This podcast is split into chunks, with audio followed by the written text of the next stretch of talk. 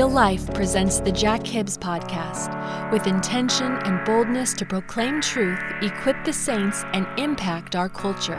This little mini series here in the book of Romans can absolutely get our messages thrown off the air. The thought constantly enters my mind oh, if I really say what you would have me to say, God, then, then we could lose our YouTube audience. And God says to my heart, I don't care, I'll take care of them. Well, if I really say that, then Facebook's going to remove us. God says to me, I got this far without Facebook. I got it from here, Jack.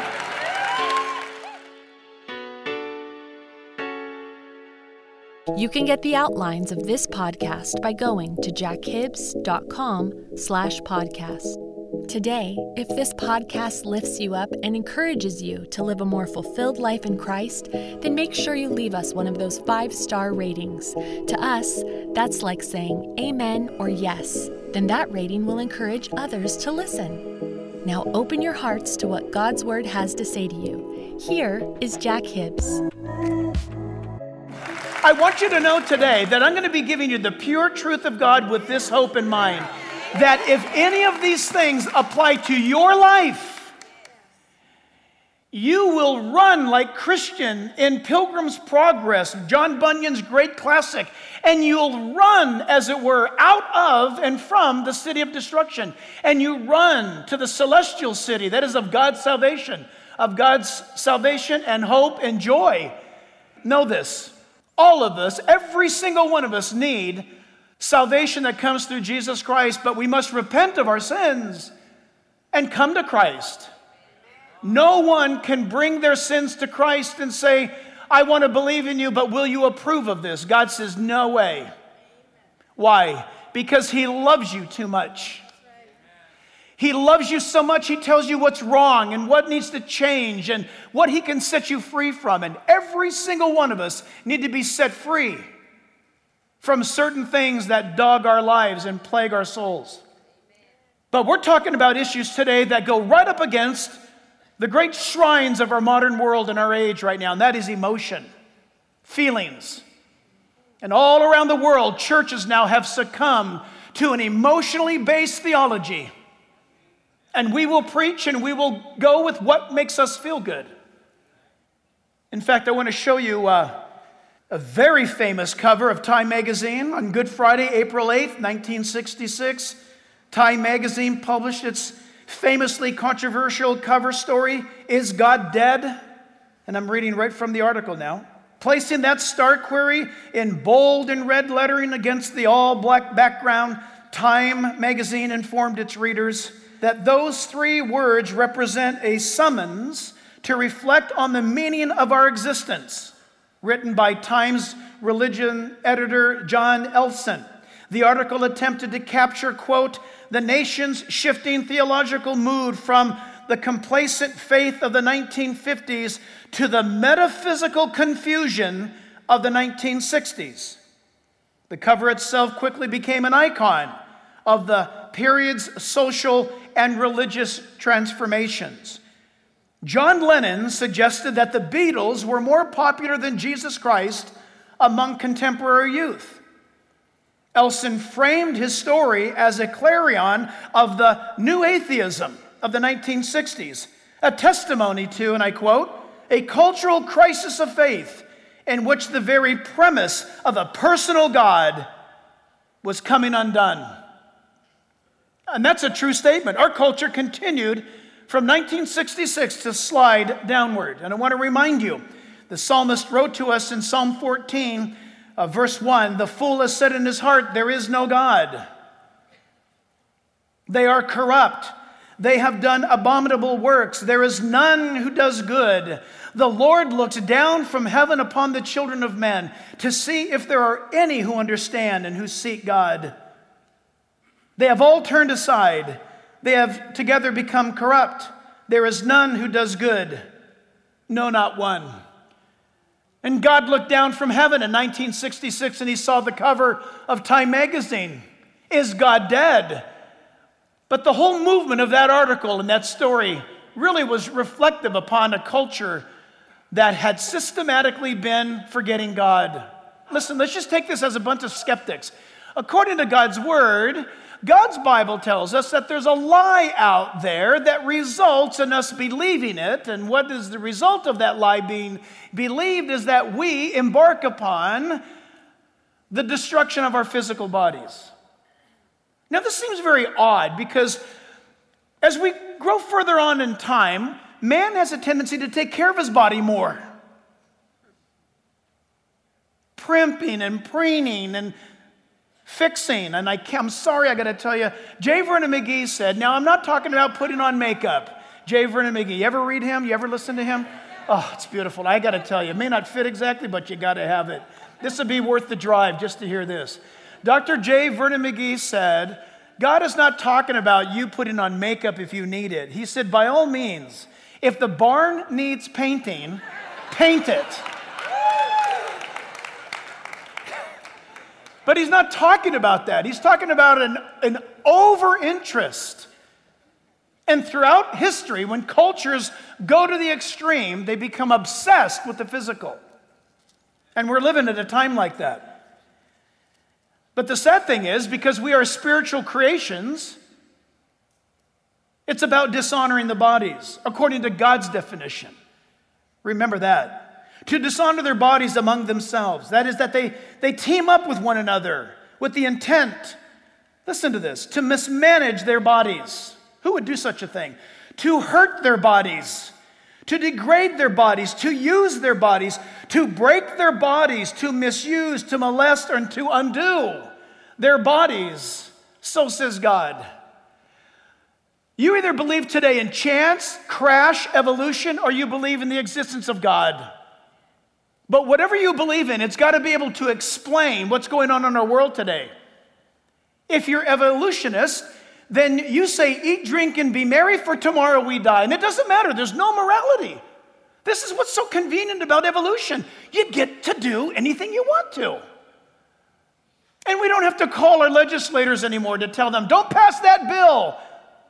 It's ill for our community or it's, it's wrong for our children. We don't have to call them anymore because evolution, if an accident rules, then what did Doris Day say? Que sera? Sera? Whatever will be, will be. What a horribly fatalistic view.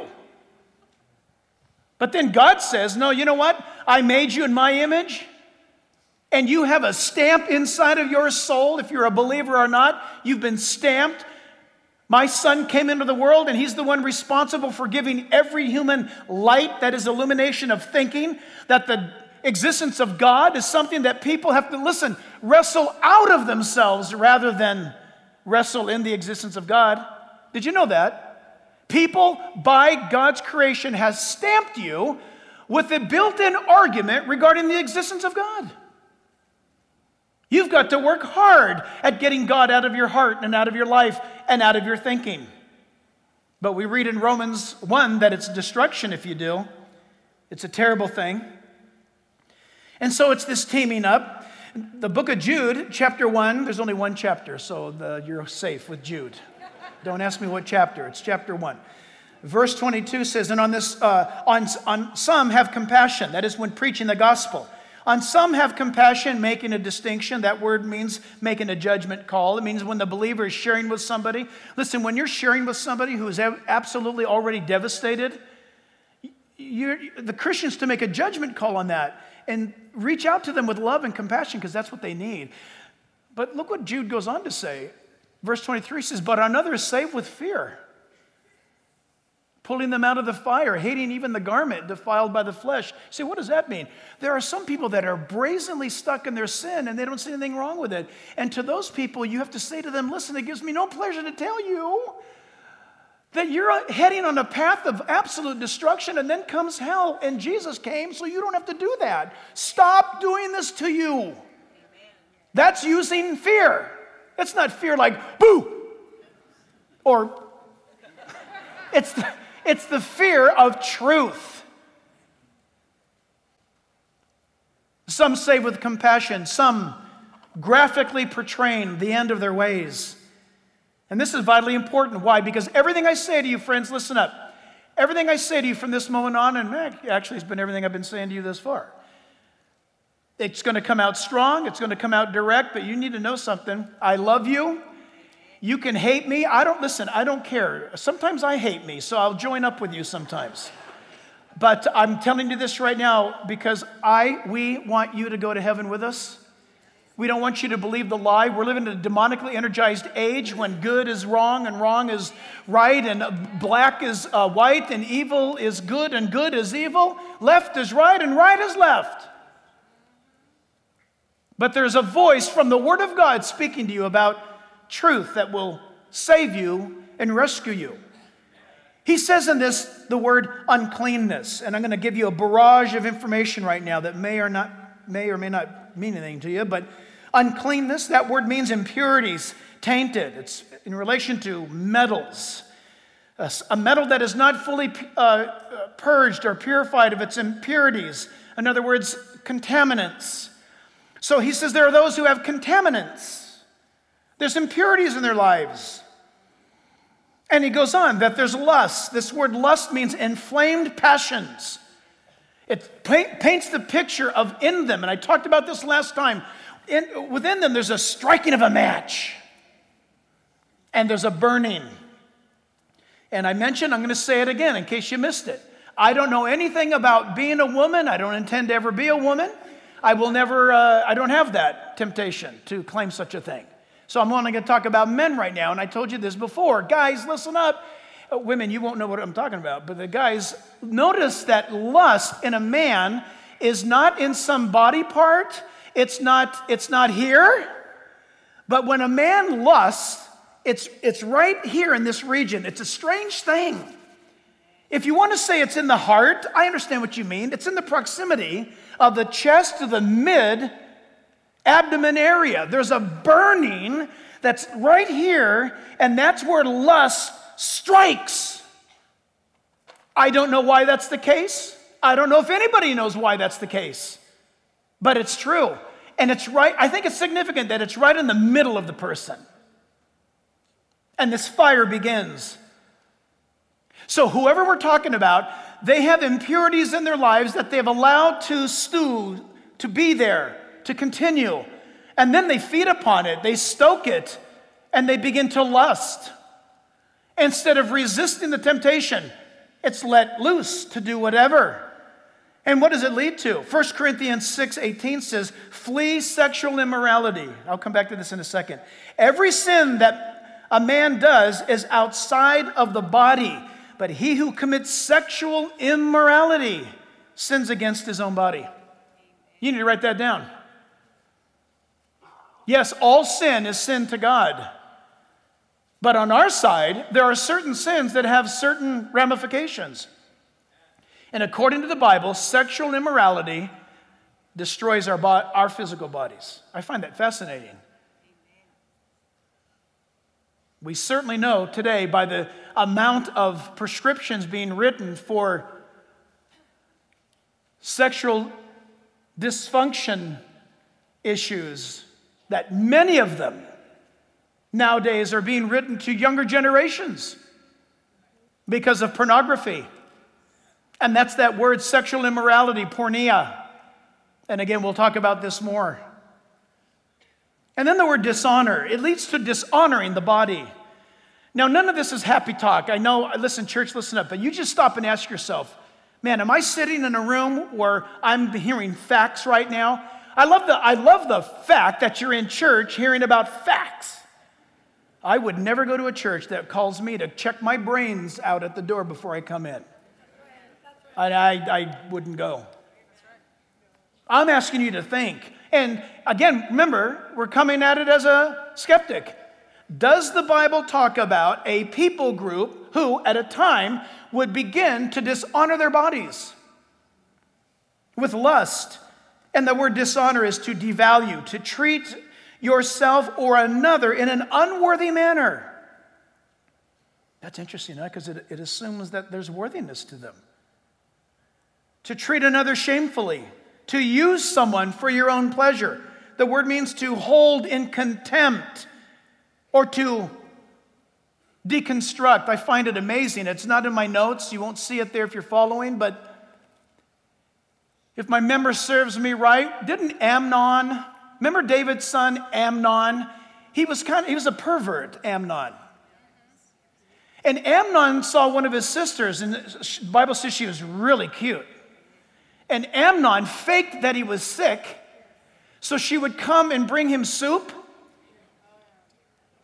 And it said that he was just crazy, he, he was crazy hot for her. And when she came to bring him soup, he disregarded the soup and grabbed her, took her clothes off, and raped her. And then the Bible says, as soon as he raped her, he looked at her and he hated her. That's called a rape. And that comes from, listen, viewing that person and any person in a devalued manner. As Christians, I don't care how debased a human being is. I don't care if it's some guy going to the electric chair. What breaks our heart about that is the fact that that person was created in the image of God and they went wrong. And it breaks our heart to see someone crash their lives. That alone should cause every one of us as Christians to get up and to engage our culture to try to make it honoring to God. Because you know what? Even the atheist will benefit from that. They just don't know it. They fight against us, but they don't even know why. We're like parents trying to give the little ones vegetables. and here's a big word, church family. See the word exchange? They exchanged. That scripture says to, that he gave them up to the uncleanness of the lust of their hearts to dishonor their bodies among themselves, who, verse 25, exchanged the truth of God for a lie. The word exchange, listen carefully, this so defines our moment. It means to attempt to change one thing to another, to go about to exchange the purpose or the design or the use or the intent of something for which it was not purposefully designed to do. Useful, making it now useless. To deviate from what is normal or functional. Does that word not describe the argument of today? In our media and in our public schools? And the Bible says it's all a lie. I can't believe you said that, Pastor. This is my point. This is why I have to talk about this. Well, you, you shouldn't because the media will counsel you. Uh, listen, here's the fun part about who I get to be. You got, for those of you who don't know, how can they cancel me? Because listen, 63 years ago, my mother tried to cancel me, and that abortion attempt failed. So if, listen, I, as far as I'm concerned, I was scheduled to die 63 years ago. So any day that I have now is a bonus. And, and if you, if you want to cancel me, if you want to cancel me, just know this I expect you to do that. So, in that, I'm canceling you. Because I have to speak the truth, because you know what? I'm going to heaven. And listen, it's this truth that rescues people. You're not stuck. You are not stuck in a world that preaches that you can be uh, uh, exchanged from one thing to the next based upon their cultural experiment. You don't have to listen to that. You do not have to listen to them. Listen to the God who made you. He's speaking to you.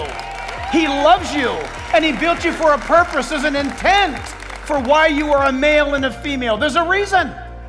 And when you do not believe in God, then you will tamper to try to change things.